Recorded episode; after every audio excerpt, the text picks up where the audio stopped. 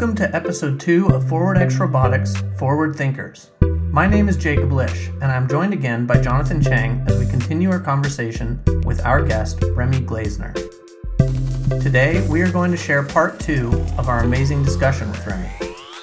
If you haven't had a chance to get to know Remy yet, you can check out our first episode where he introduces himself and his role in the industry. And I'm sure you'll understand why we were so excited to have him on as our first guest for the series. But before we jump into it, let me introduce some of the main points that we're diving into this time. In this episode, we build on our chat that laid the groundwork for what robotics and automation are and where they're heading in the future. Now we move on to some of the goals of automation beyond productivity increase. We look at what jobs are being created in contrast to the common fear of jobs being taken. And finally, Remy takes us through some of the skills needed to work alongside robots and how companies can prepare their workforce. As always, I hope our listeners get as much out of this as I did.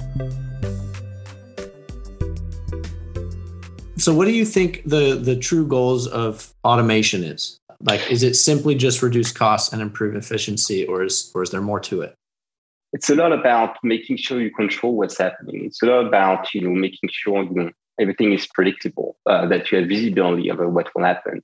At the end of the day, that's you know uh, as much as you know the business case justification maybe ties into uh, continuous improvements of you know what the operation is delivering. Uh, ultimately, that's a lot about that. Is you know, when we, when you have people, especially in today's world, where when uh, people are hard to find, and even if they're not necessarily so hard to find because say you can pay them more, uh, still you're playing with a variable. Uh, when you start needing like a few hundred people every day to be moving stuff around in a warehouse, frankly, you will discover in the morning when I don't know buses with like you know ten people workers will get in, how many people you can really count on a not. You can try to limit that variability. Um, you will still have it. So automation in that case will be more about you know uh, also well let's try to take anything that can be automated so can be controlled and give that away to machine uh, by the way, that's usually um, anything that is extremely repetitive, um, pretty dull, annoying. So people are not necessarily like, oh, great, I will do that today. So better off to give that to a machine and try to give them something more, uh, say, interesting. That's usually the case. So that's what's claimed. Um, with that said, you know, I don't think that, you know, uh, right now, and that's not necessarily robotics um, a challenge, but something that, you know, they might not address, like HR um, in all those companies on, you know, that are very reliant on uh, people labor, they, they didn't yet completely figure out how to uh, create career path out of starting and working in a, warehouse or factory or something like that. Yes, maybe the job won't be, I mean, we'll need some more like cognitive intelligence. Still, it's still, you know, pretty blue collar job and not necessarily like fascinating. It's, it, I'm not saying it's not interesting, but it's, what do I do after I, I do that? You know, what's my career path? What you know, is anyone else like offering me something slightly better elsewhere? It's still something that people will face. So, future of automation is uh, will probably change also in the way, in the sense that it will have to integrate a little bit more, you know, those kind of side effects of automation. So how do we also help HR uh, anticipate, you know, either people not being happy because you know think, well, robotics are coming and uh, will take our job. Not true, but it might be the perception anyway. Um, that might be a lot into like how do we actually pass on messages to the um, executive management for all the operational environment as per you what's possible, what the roadmap, how do they adapt that. I think robotics is like or robotics needs to get a little bit out of the robots and think about their, the organization they, they serve and not necessarily their primary uh, contact people in operation or but like really like practically go beyond that and talk to um, IT, talk to like uh, digital people, digital strategy people, talk to HR, talk to like all sort of people, like making it like a, an omnipresent uh, type technology because the effect of robotics, because it's much more of an intelligent operational system uh, versus automation that is an, operation, an operational system, but virtually without much intelligence in, into it. Uh, the effects or the, the side effect of robotics are, are greater. Um, they can be perceived in the first place, like I said, as potentially negative, but ultimately they are rather positive. They just make possible for the company to, yeah, to, to achieve like a level of flexibility that probably wasn't possible before. Well, there's so many great points that you just said, and, and to, to revisit a couple of them. I mean, like you just said, for a lot of operations these days, they might have 100 people signed up to come into work today, and they might have only 20 that get in the door.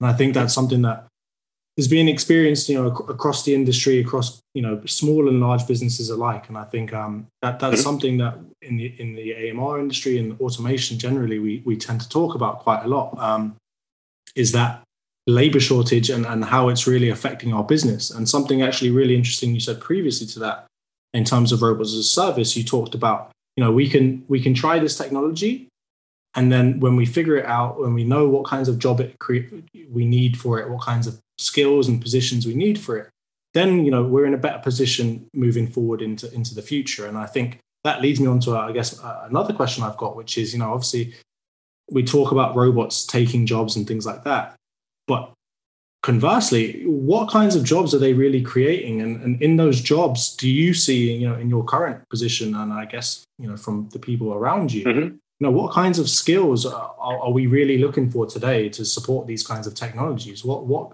you know, how is this affecting affecting hiring? And and like you talked about with HR, um, you know, what is it that's really changing in that regard? Is anything changing in the company to to to fix these kinds of issues and to maybe to to think a little bit further into the future?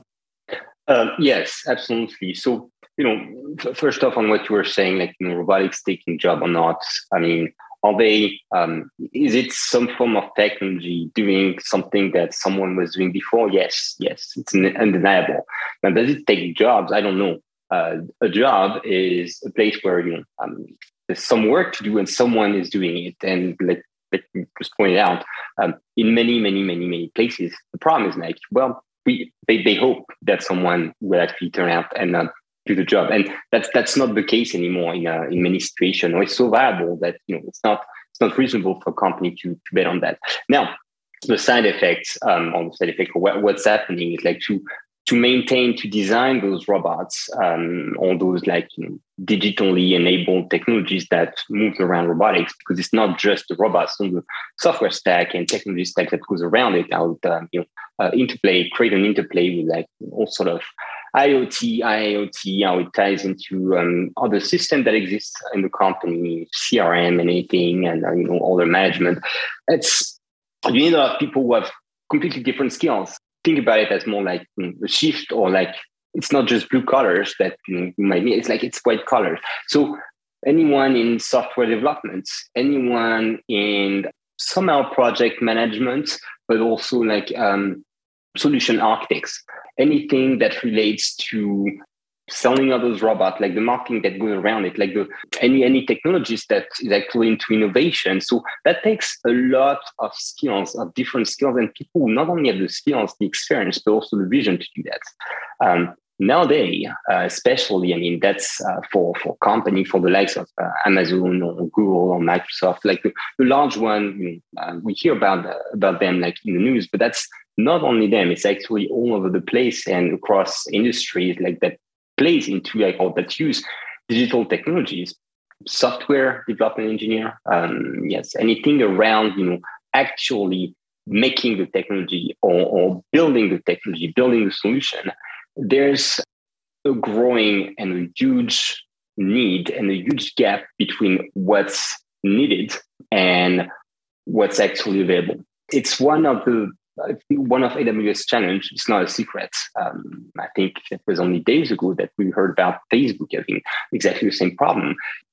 And frankly, like those organizations, I think I think everyone is still trying to figure out how to tackle that. Um, how do we do that? Um, a lot right now is uh, through HR and thinking, okay, so what's the uh, employee value proposition that they uh, they mention it?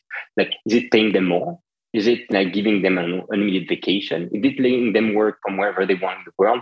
Sure, that, that plays into it. Um, it's undeniable. And as a matter of fact, what people have a tendency to say is um, what will make me consider like another job or like go or no go for somewhere is usually how much I'm getting paid. Well, it's it's also like a you know a never never ending race. Then you know like uh, okay, say you, you a bunch of those people, those engineers, 20 of them. Well, let's let's pay them 50% more than anyone else in the industry. Well, first, are you competitive? uh, because even if you pay them, you pay them 50% more than the robotics industry, or the video game industry would, um, know, cloud industry pay them even more. And are these skills, by the way, you know, adaptable? So I was looking video video game industry, you might tell me, well, you know, robotics and video game industry, well, don't you use like software to do some kind of simulation here and there? Well, the, the, the core engine might not be exactly the same, but resemble. And so skills are potentially transferable. I'm, I'm not an expert exactly of, uh, that things, but a lot of them are uh, transferable. And you know, they um, of value these days. So are you really like you know competitive? Second is for how long will you be competitive? Um, what are you offering?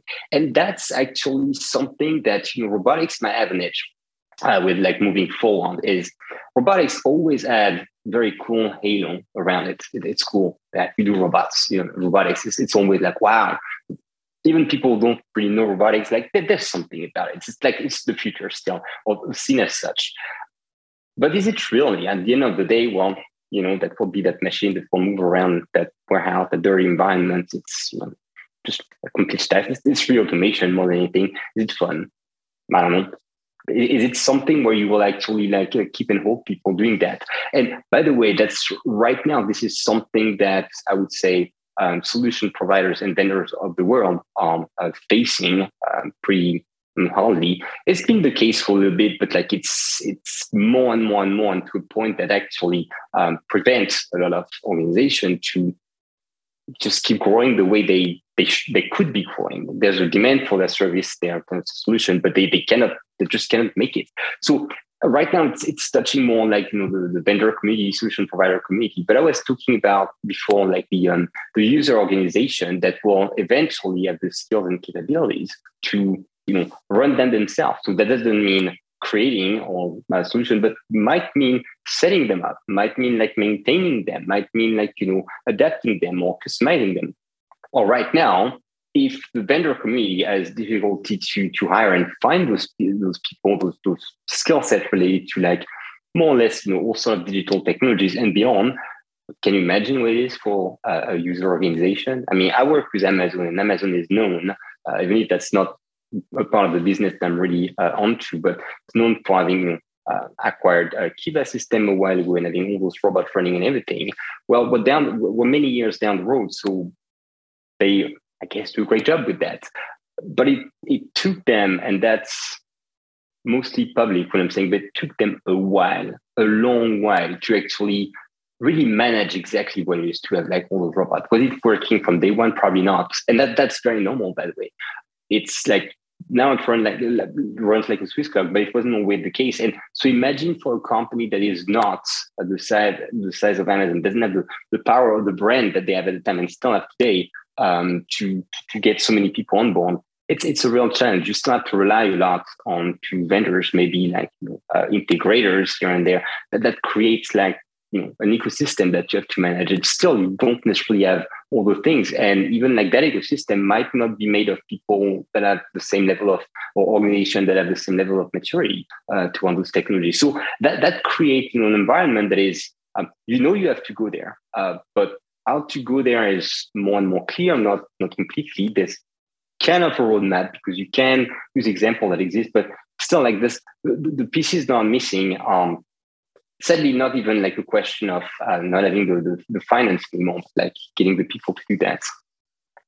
That makes so much sense, and there's so much insight in, in you know what you've just said, and maybe to build on that a little bit. I think you know you obviously mentioned the problems that big companies like Facebook and Amazon, these kinds mm-hmm. of companies are experiencing in, in finding talent, and you talked a little bit, you know, about previously you talked a little bit about how some HR departments may not have figured out just what the career paths are yet. They may not have figured out just how to get people from the inside to really fulfill those positions and grow up within a company. And so I think, I guess you, have seen more recently, you see companies like Amazon, for example, starting to include education as part mm-hmm. of their benefit and their offering. And of course, we can, from a you know a very you know, micro view, we can look at it as if okay, it's a benefit to get more people into their warehouses. But at the same time, you know, it, it acts as a way for for Amazon to create an engine behind their workforce and to really fulfill them in the future. And so I think, I, I guess my, my question is, um, what can companies do now, or, or what do you think companies will be doing to promote those kinds of growths from within? If they're not able to find them from you know from the outside how are companies really doing that inside of the organization at the moment? Right first off let me just precise that just in case. Um, i'm not talking on behalf of amazon here so um, you know it's, uh, it's it's more my opinion on two things and it's mostly because i don't necessarily know exactly the details of um, uh, what they are doing or what the mid long term plan is for you know, uh, providing those benefits to some of the uh, workers that we have you know, here and there in a uh, warehouse. It's right now, I would say, you know, it's put together as uh, some kind of marketing or like something that will actually support uh, the employee value proposition. So it's just to really like get people to come and to come back because um, like all those perks and benefits are usually offered to people when they sign up, you know, long term. So like they they're not just like ten people coming here and there's like you know, coming to stay. Um, that that's the first thing. So it's and it's and it's really about like you know the, the short term. Like it's great to have a plan for say in a year or two, um, figuring it out. But well, the business needs to run in the meantime. The business is growing in the meantime. So um, well, you need to find patches that, by the way, uh, I think are great. Uh, pretty awesome that uh, Amazon is able of doing that. I don't think that's necessarily possible for every single player to do that, but I think that most of them uh, could and should um, because you know, and I, maybe it's maybe it's an Amazon thing. thing I, don't, I don't know, but um, um, something that is very uh, striking when you when you work there is like they, they, they tell you uh, or for managers when uh, when they hire they, they tell them like uh, grow your employee whether for here or for uh, or for like the next step in their career that might not be inside Amazon or AWS and um, this is really part of the culture um, so I think it ties into that. Are they actually providing you know either um, funding or like a point to um, educate people into those new technology. Maybe not but actually that's that's true. It's indeed something um, that might be like one of the near-term solution to, to help that um, uh, providing like people with a career path. What i was saying before is not it's not necessarily related to amazon. It can be about any company. Like how do you help them? How do you give them an horizon that will be like okay you won't just be like in that warehouse and maybe become the manager of a team or people who are still working there. And maybe one day you'll be in that corner office in the warehouse still. It's like, how do you, you know, expand? Like uh, in the case of Amazon, and that's maybe a unique example. We have so many different businesses. I mean, but basically do absolutely we do absolutely everything. So I think those care path, um, they're available to people like me. They should be available to everyone, and I think that's what also they're trying to. do. So I think it's great. Now, to the uh, second part of what you were saying, so how do we get there? Or you know, what, what's possible? It's it's a tough question. I don't know really what the solution is, in the sense that um, things, a lot of things are still moving around and are still like you know un, undefined in the sense that you know where will we be in two years from today like right now, the uh, you know, stock market is uh, you know up and down. Like energy market is up and down. Like you know, there's a huge growth of uh, the inflation these days that is very noticeable. So it creates a climate of uncertainty that makes those, I would say, those uh, consideration uh, that should that should still be like temporary, like a little like a little in the background. In the sense that you know it's it's more let's it's not let's be tactical but let's you know solve the problem at hand and we'll see tomorrow it's a little unfortunate but it's also our company are working like especially when you work for a company that is like um, public yes it's great to have a plan for like five or six years from today and so you might change the world then but well you, you have to get there first and you have to get there not just as a company still running, the company that has been uh, performing for you know your investors. So there's there's different drivers. It's um there's not there's not one straight answer to, to all that. Um, if that makes sense. No, of course, I understand. It's a you know it's a very complex problem. And I think you know there are a ton of people uh, working on it at the moment. And um, to give an example, um, one example that I've seen recently is you know the, the Eastern Kentucky Advanced Manufacturing Institute, Institute I believe it's mm-hmm. called, um, which is dedicated to reskilling um, workers that have perhaps been displaced by automation or been displaced by by other factors. Um, and I, I, think if we let's say we step you know five ten however many years it will take into the future let's say we've got now these hybrid workforces we've got automation in our facilities and we've got the people that can work alongside them to do the things that we need to do. Let's say we've got all of the skills we need. One one question really begs from that or one one problem that may occur with that. You've got to think about how do you implement those those those hybrid workforces? And how do you now approach those hybrid workforces in, in, in, a way where you can continually improve them and, and how you can evaluate them and how well they're doing? It would be really interesting to know you know how how would you um, or how do you see that going in terms of how a company will evaluate two relatively different things that are working so closely side by side that brings us to the end of episode 2 with Remy Glaisner. Tune in next time to hear Remy's take on the last question and much more as we conclude our wonderful and thought provoking conversation in episode 3. If you want to learn more about ForwardX Robotics, you can find us on LinkedIn or Twitter at forwardx underscore US or visit our website at forwardx.com.